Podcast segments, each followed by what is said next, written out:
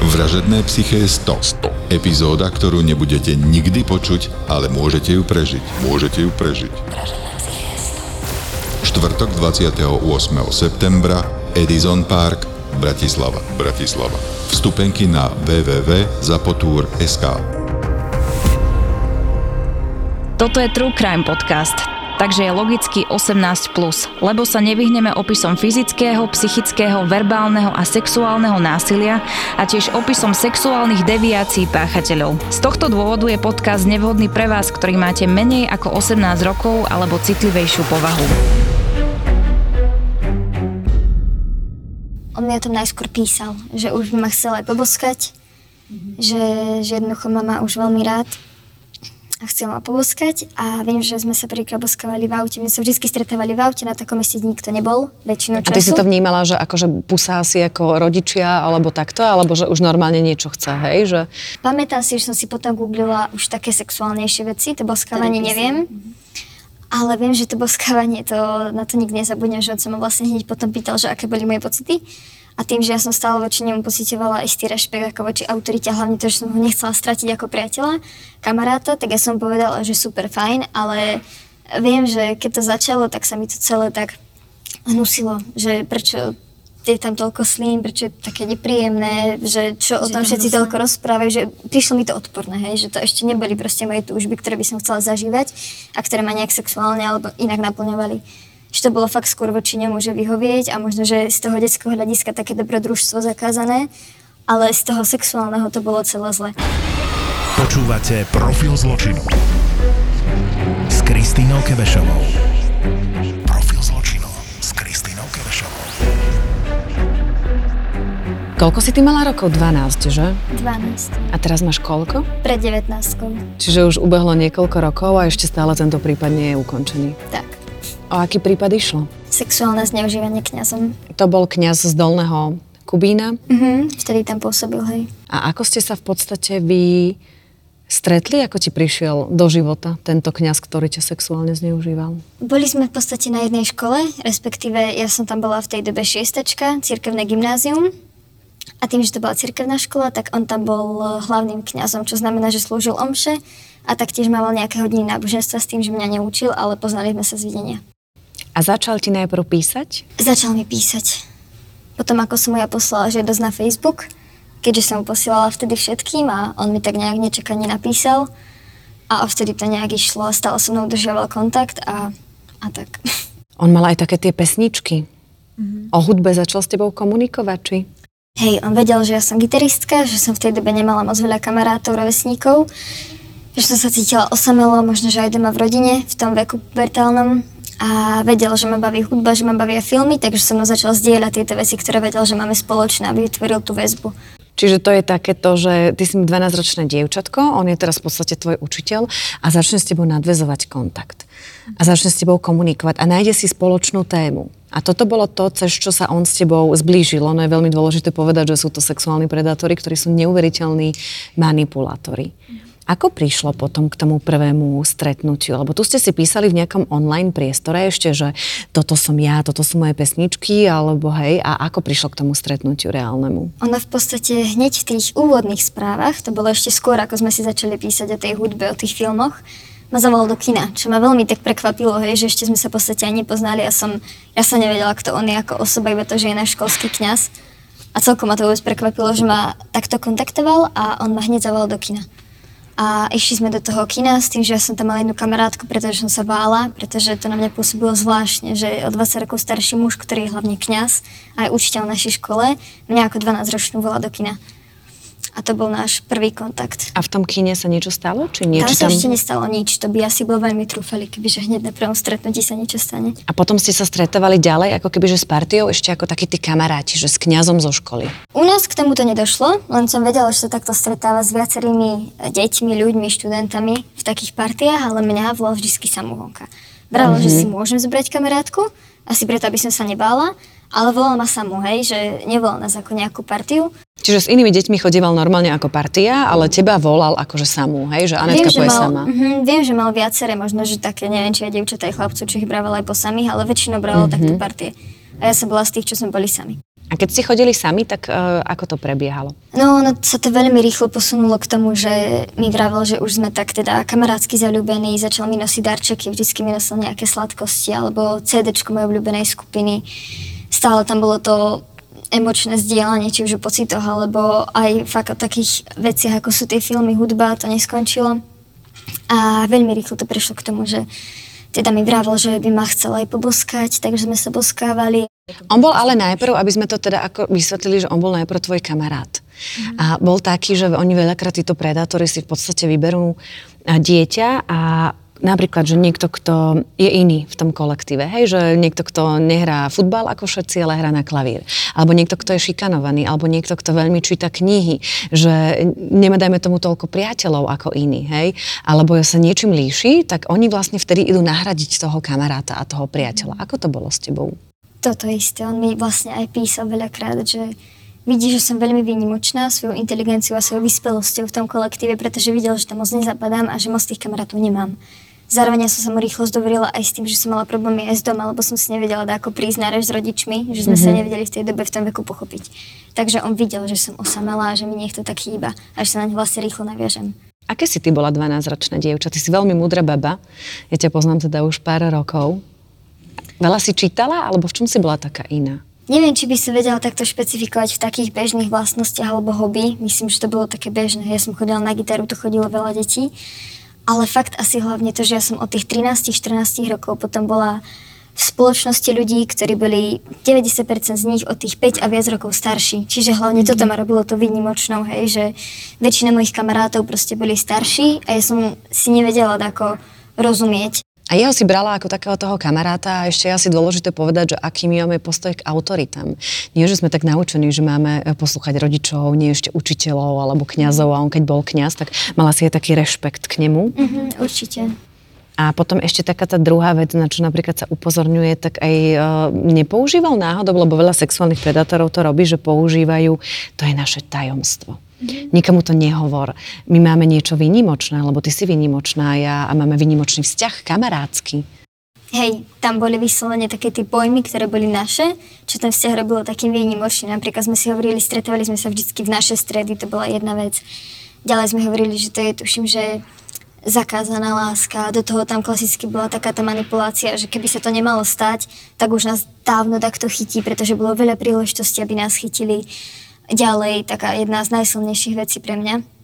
Čo si to teraz pamätám, že ja ho ovládam svojou krásou a že on mi nevie odolať a takéto veci používal. Keď sa vrátime ešte, Anetka, k tomu, tak ty si bola 12-ročné dieťa, ktoré nemalo žiadne sexuálne skúsenosti. Mm-hmm. A ja si spomínam vetu, keď si povedala, že bolo to hnusné. Hej, mne sa to hnusilo a doteraz napriek tomu, že už mám vyše 2 roky terapiu, tak sa mi isté veci v tej sexualite hnusia a myslím si, že to nikdy nepríde a ani ma v podstate to, aby sa to nejak opravilo, vo mne neláka, pretože sa mi to hnusí v podstate o toho, ako sa to stalo. Počúvate Profil zločinu s Kristýnou Kevešovou. Ja som si čítala aj správy, ty si mi ich teda ukázala, niektoré, mm. ktoré máš. A písal tam veľké prásačiny a ono to neskončilo iba pri boskávaní a chcel viac. On tam písal asi aj o orálnom sexe a o týchto veciach začal, nie? To si myslím, že si mi hovorila, že si to aj googlila, aj pozerala, alebo... Áno, toto sú tie veci, čo som spomínala, že ja som si to googlila, pretože ja som nevedela, neviem, či som vôbec vedela, čo to je a keď už tak som určite nevedela, ako sa to robí, hej, že čo vlastne robiť.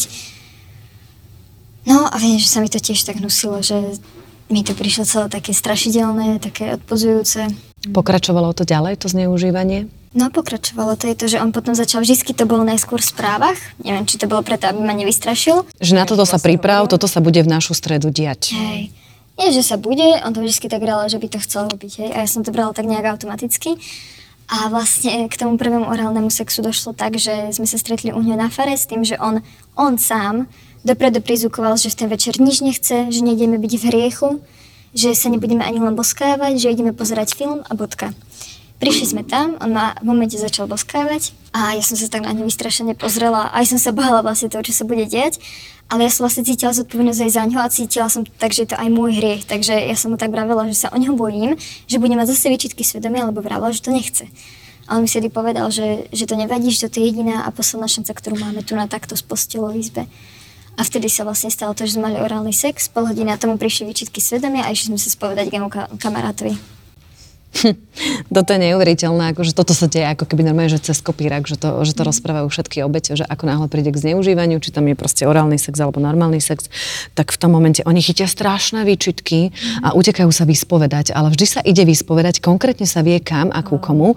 A väčšinou sa chodí ku kňazom, ty mi povedz, či to aj ty tak mala, ale chodí sa proste ku kňazom, ktorý o tom vie, ktorý má, dajme tomu nejaký pomer. A normálne, keď si tak sledujem pri tých prípadoch, jak mi aj iné obete hovoria, tak vlastne tým pádom oni nechávajú také značky, že normálne takúto sieť. Ty si sa prišla vyspovedať ku kňazovi a on ti, čo si tam ty povedala? Že prevenila si sa proti prikázaniu a čo ti povedal ten kňaz? Na to, že spávaš s jeho kolegom kňazom ako 12-ročné dieťa.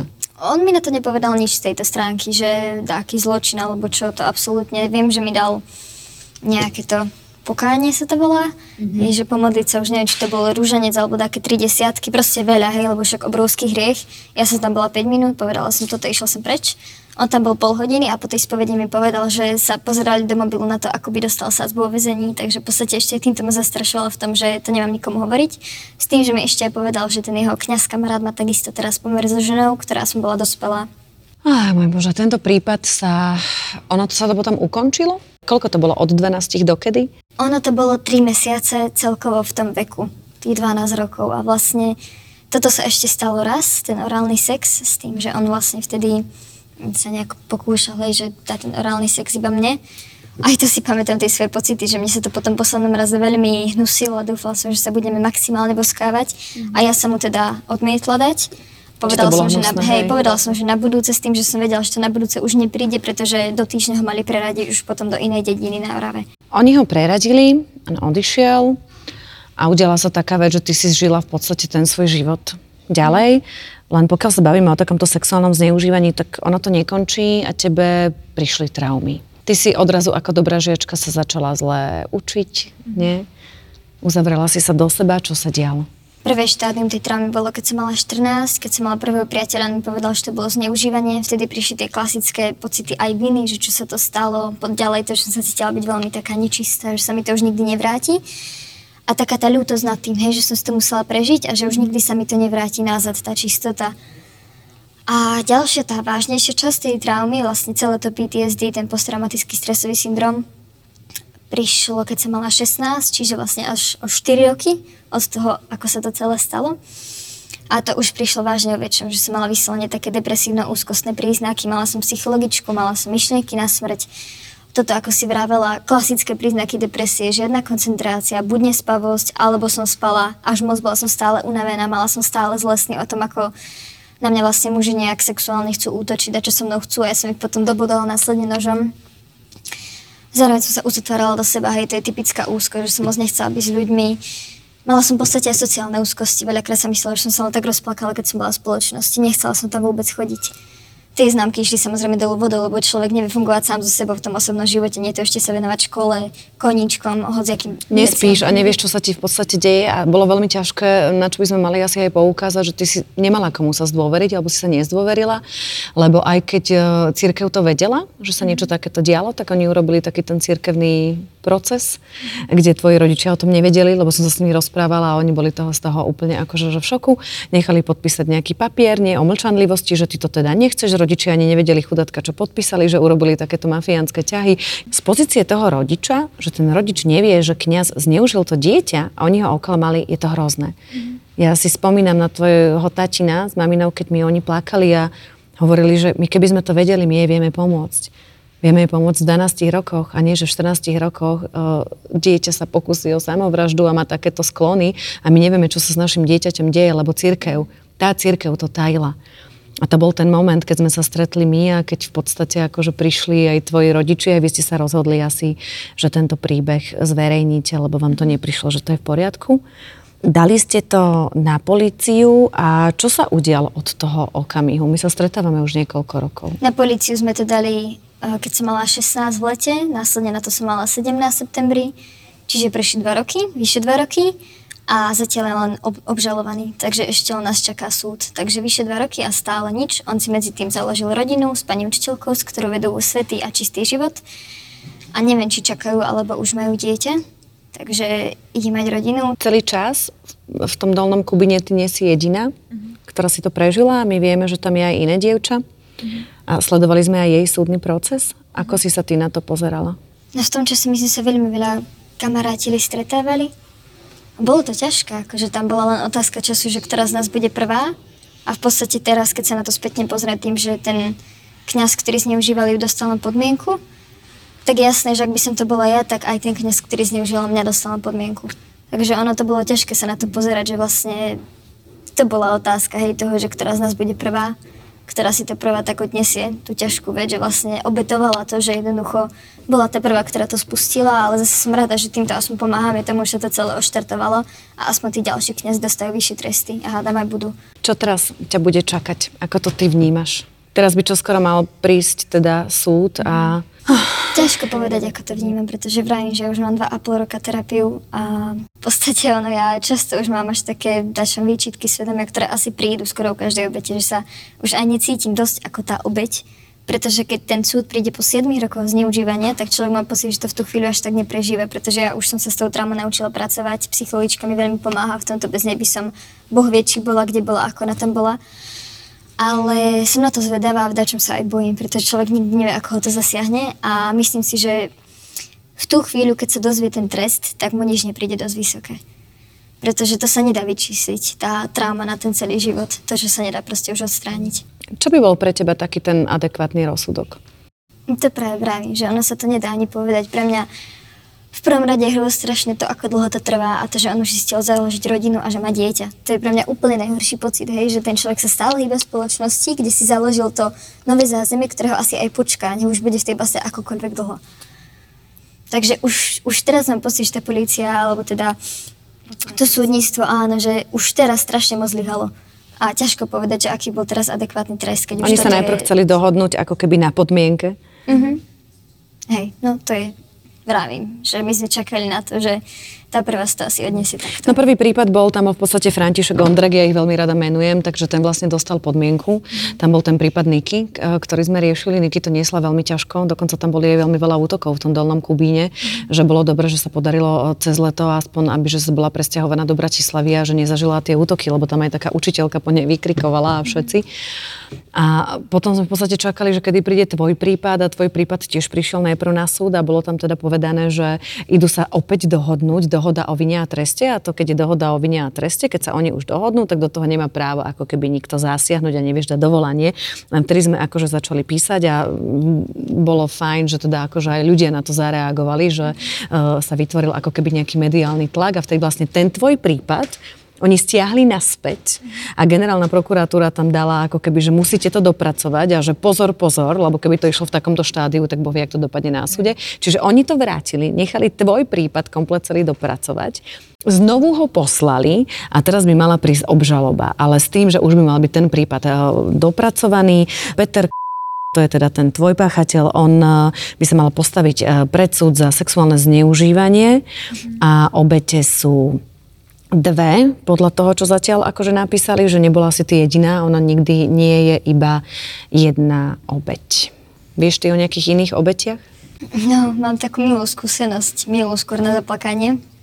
Keď som bola raz v tej dedine, kde ho preradili, už potom ako vyslovene nebolo preč, že nebol kňazom, tak som tam stretla partiu takých dievčat a s nimi som sa rozprávala a zistili sme teda, že ho poznáme navzájom. A zistila som, že tam robil presne to isté, presne to, že ich brával domov z intrákov, bol s nimi sám, chcel s nimi chodiť do kina, robil rôzne dáke večierky s palacinkami, čo aj mňa brala na palacinky, pretože to bolo jeho obľúbené jedlo, i to bolo ďalšie také zdieľanie a tá väzba medzi nami.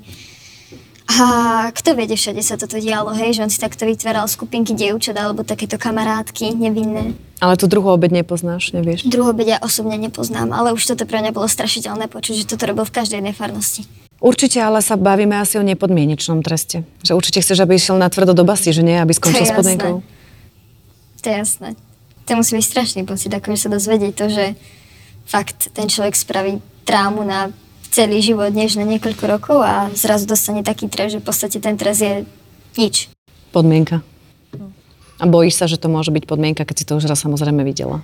Ono, človek sa asi tak snaží veriť tomu, že už to tak nebude, hlavne tým, že sa to už aspoň troška pohlo, ale jasne, medializovalo a že, tam vlastne, myslím, že aj na prokuratúre potom, keď sme to riešili, tak tam boli pokarhané tie prokurátorky, no, tá, ktorá to riešila, lebo našli tam akože závažné pochybenia v tom prvom prípade kniaza z Dolného Kubína, že tam boli aj disciplinárne nejaké akože konania, že teda to docela odflakli. Anetka, ako je to v tom Dolnom Kubíne?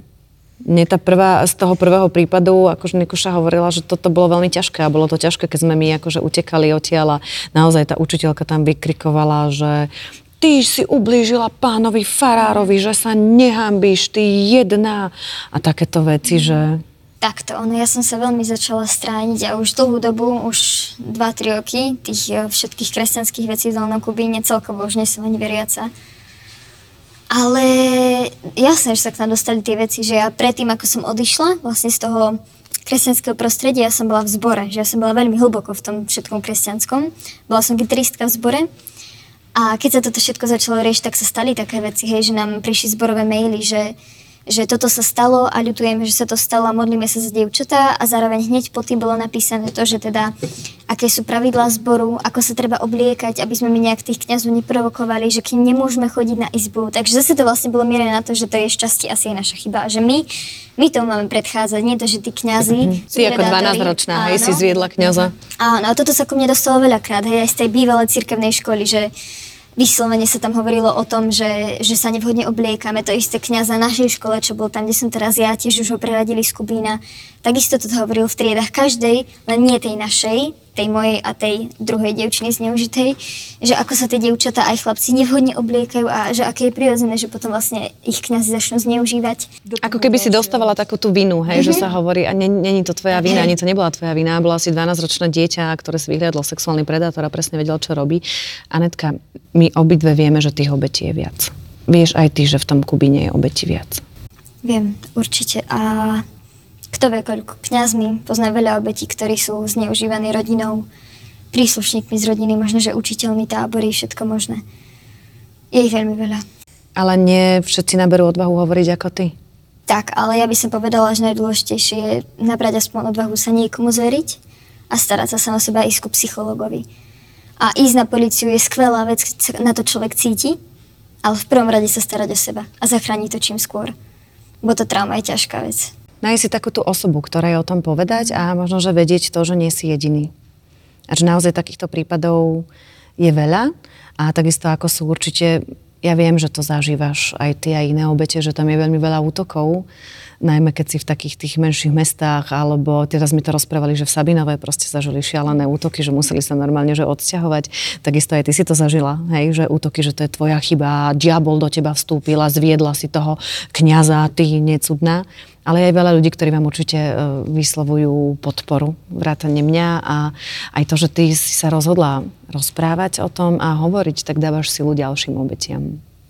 Dúfam v to, že to pomáha. Profil zločinu. S Kristínou Kevešovou. Prečo hovoríš? Prečo si sa rozhodla? Ty už si mi dva roky rozprávala, že by si chcela ísť robiť nejakú osvetu na školách a že by si chcela o tom hovoriť a už dva roky si mi rozprávala a ja ti stále hovorím, že počkaj, počkaj, že keď sa budeš na to naozaj cítiť a keď budeš mať 18, teraz už budeš mať Anetka 19 rokov, čo skoro príde ten súd a ty si sa rozhodla, že chceš hovoriť eh, takto pred ľuďmi. Prečo to robíš?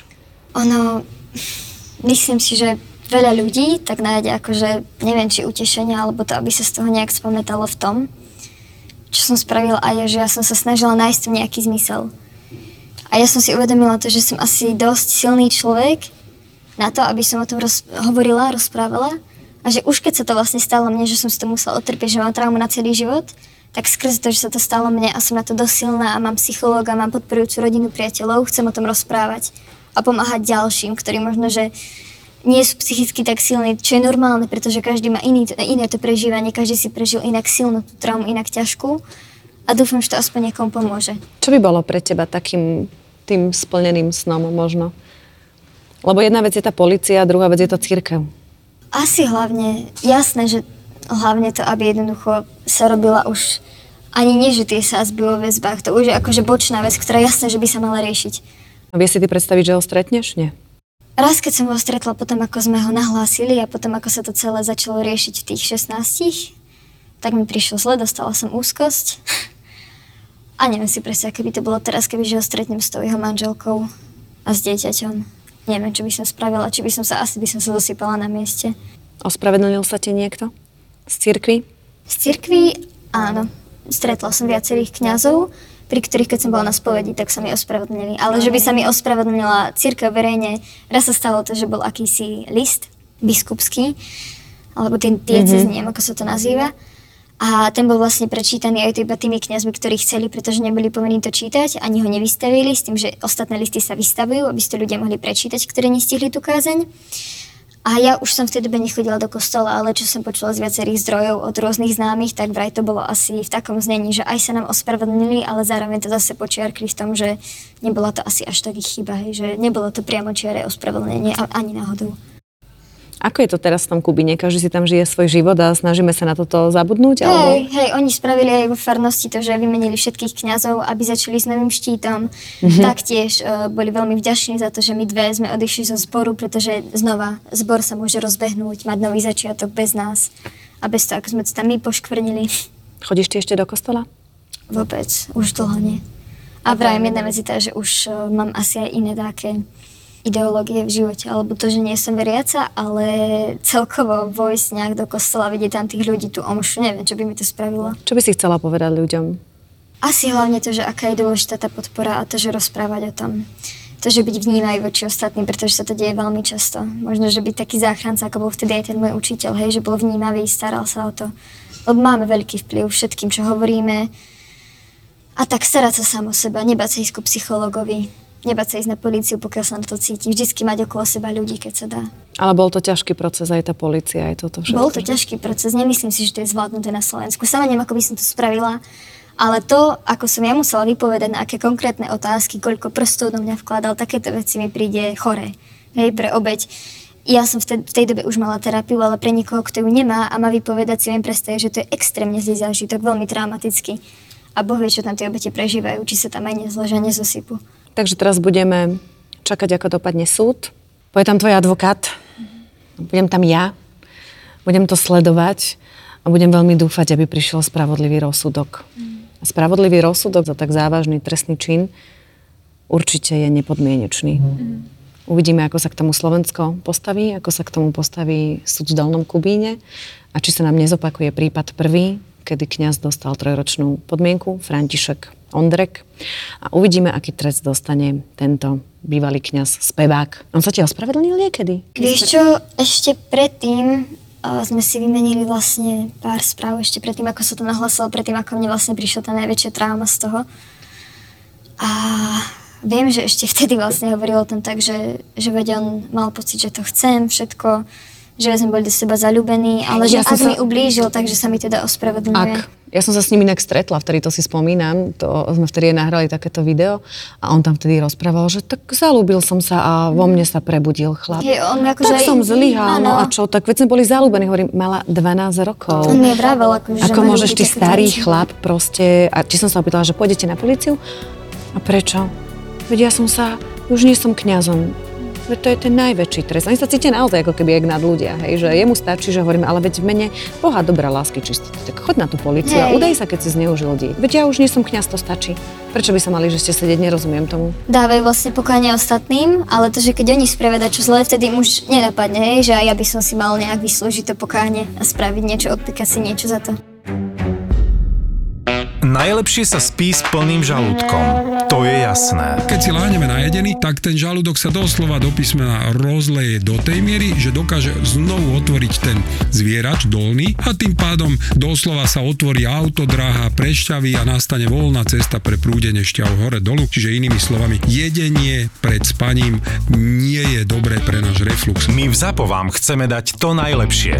A preto máme pre vás podcast o tom, čo nerobíme dobre a hlavne o tom, čo robiť, aby sme sa mali lepšie a boli sme zdraví. Bol jeden pán, ktorý on mi len chcel poďakovať za to, že zmenou stravy sa mu ale že kompletne zmenil celý život. Búrači gastromítov. Podcast s gastroenterológom Lacom Kuželom, Zuzanou Čižmárikovou a ich hostiami. Debaty o tom, čo je dobré, ako si pomôcť a keby netreba váhať navštíviť lekára.